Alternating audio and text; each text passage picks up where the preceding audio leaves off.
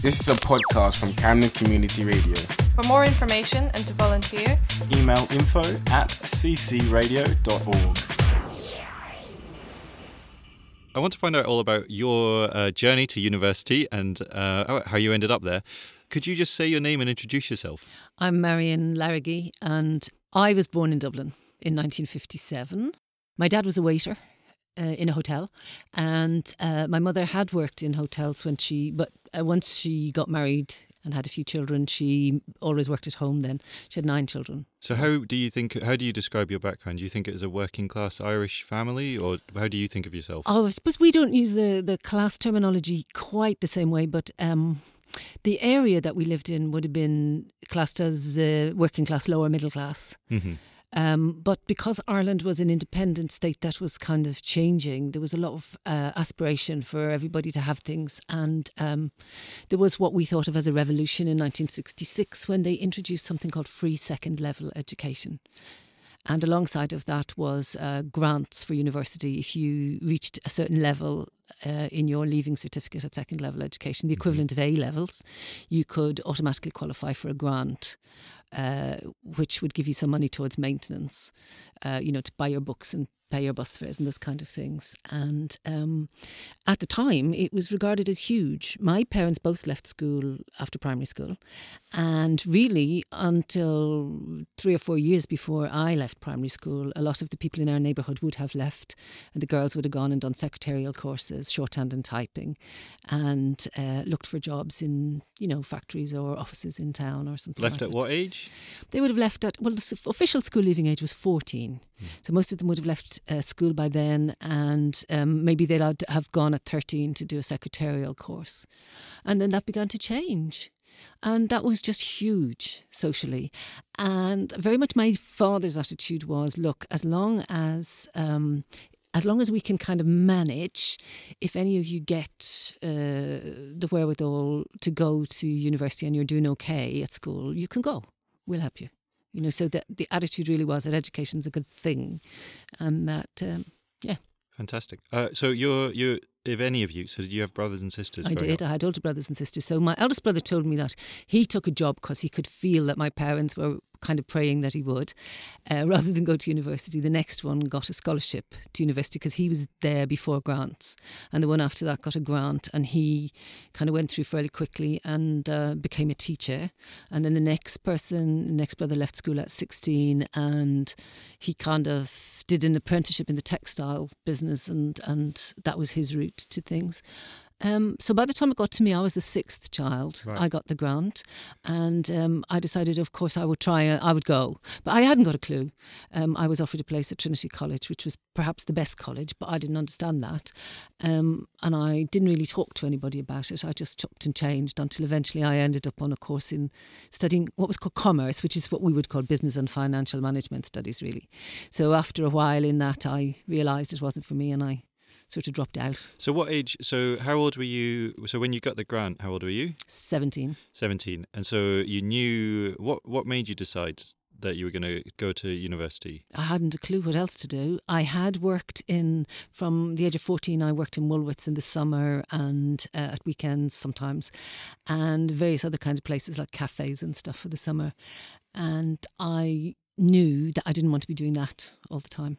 You know, it was too mm-hmm. hard on your feet and it was all that kind of stuff. And it was interesting. I was kind of interested in the world and the things you learned at school. Did you have a, a, a, a vision of what you wanted to be or a dream? I mean, growing up, what did you want to be? Around the age of 15, 16, did you want to be a. Uh, uh, uh, Secretly, I wanted to be a psychiatrist, but I didn't dare mention that out loud. I thought that would be just too ridiculous. And um, I didn't know anybody who was a doctor or anything like that. Um, maybe when I was a smaller child, I thought I'd be uh, a nurse. Um, I sort of went through secondary school assuming that I might be a teacher. And uh, really, I was at university before I discovered that people were other things, like lawyers and it, scientists worked in places. And I really had no idea what people did. It's interesting that you secretly wanted to be a psychiatrist. Yeah. Where, did- where did that come from? Don't know, probably watching Hitchcock films or something. I don't know. Perhaps it was the era. You know, people used to talk about Freud and all those kind of things. And I guess when you're young, you're curious and you think you know things and you're interested in things. And I just thought, well, yeah, I could be quite good at that, really. And so your older brother, Mm-hmm. he didn't go. So he got a job. Your oldest brother, what what job did he go for? So he got an apprenticeship as an accountant. So he moved off then into high finance sort of stuff over the years. Yeah. But you feel that he made that, or he told you he made that decision because he felt that that was the that his parents. Yeah, he sort of would have quite liked to go to university, but he didn't have any particular ambition. And I, I mean, I can recall my mother having chats with neighbours uh, who had children, you know, and they'd be kind of making the same kind of decisions. And they'd say, "Oh, Mrs., you know, you should put him in the post office. There's great money. It's great security. They get a good pension there." And uh, so I suppose it was it was people were just kind of trying to find out what was going.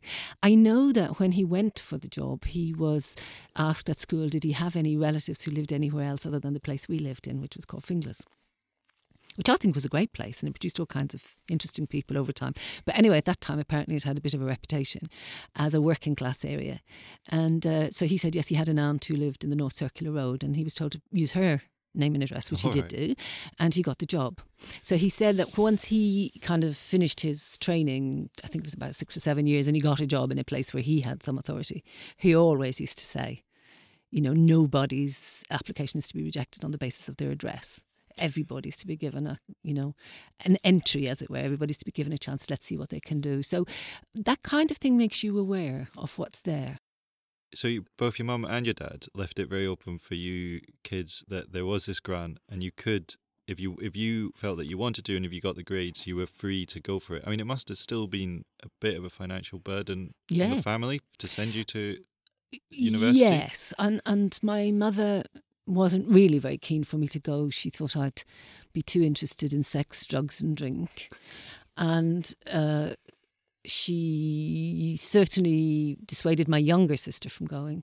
But my father was much more of the view that if you have the, you know, the intellectual whatever they say you need to have, you mm-hmm. should go.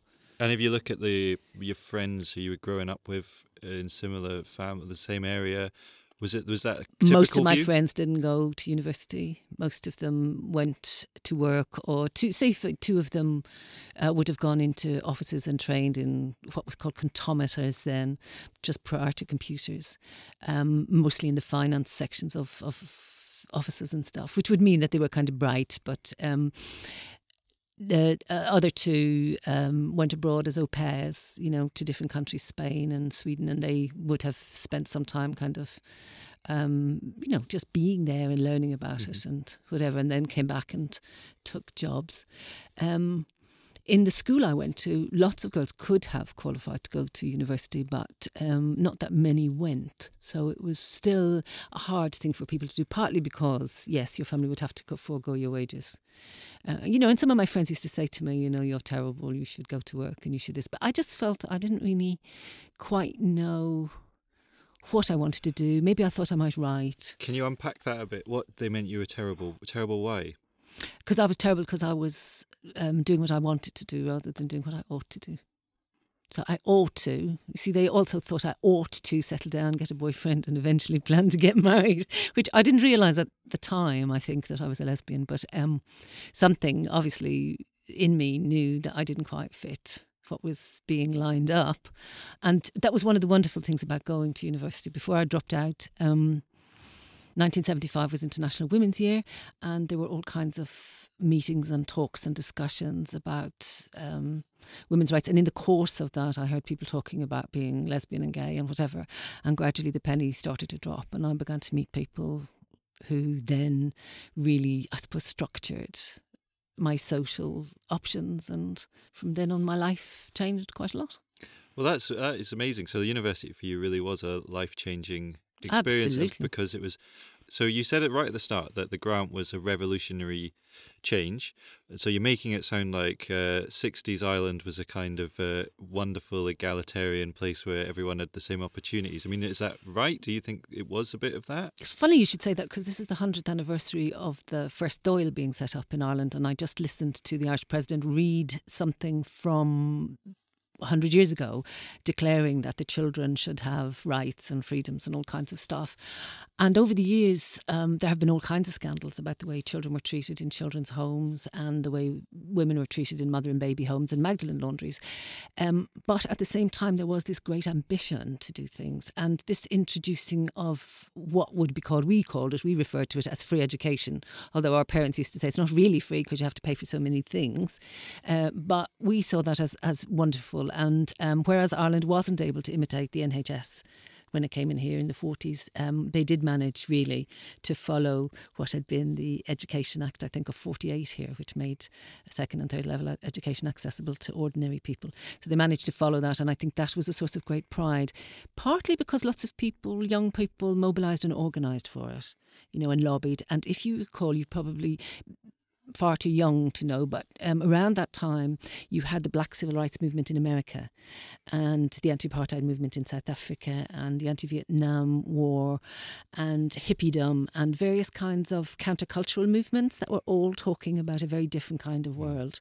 You know that song, I'd like to teach the world to sing. It became the Coca Cola ad. It was Melanie's song. It was famous for saying, um, I'd like to teach the world to sing in perfect harmony.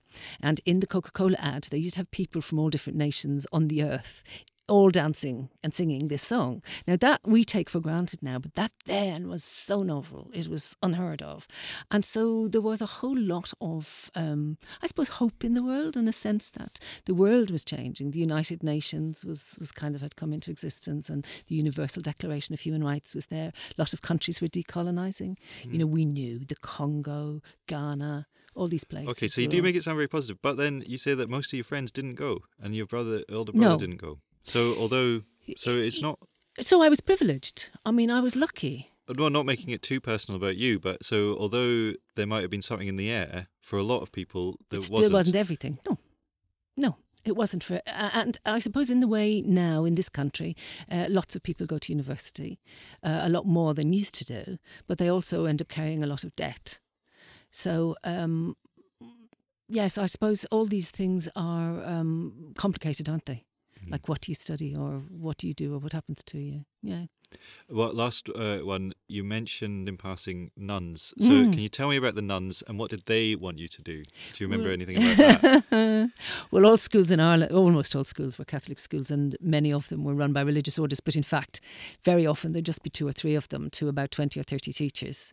So, um, generally in our school, you would hear things like, "You don't want to be working in a shop. You don't want to be a shop girl." This was that you should work hard and be more ambitious. Um, and that implied a certain disdain for people who did ordinary things. And I think we, as kids in the school, were very aware of that, that we were constantly trying to weigh up um, the, the kind of nasty attitude, if you like, um, and fight against that at the same time as, as, as as trying to think, well, you know, everybody'd like to do what they want to do, and you want to be what you want to be. But if you grow up in a place where people have large families. Um, one part of you, out of a kind of loyalty, wants to be just like that.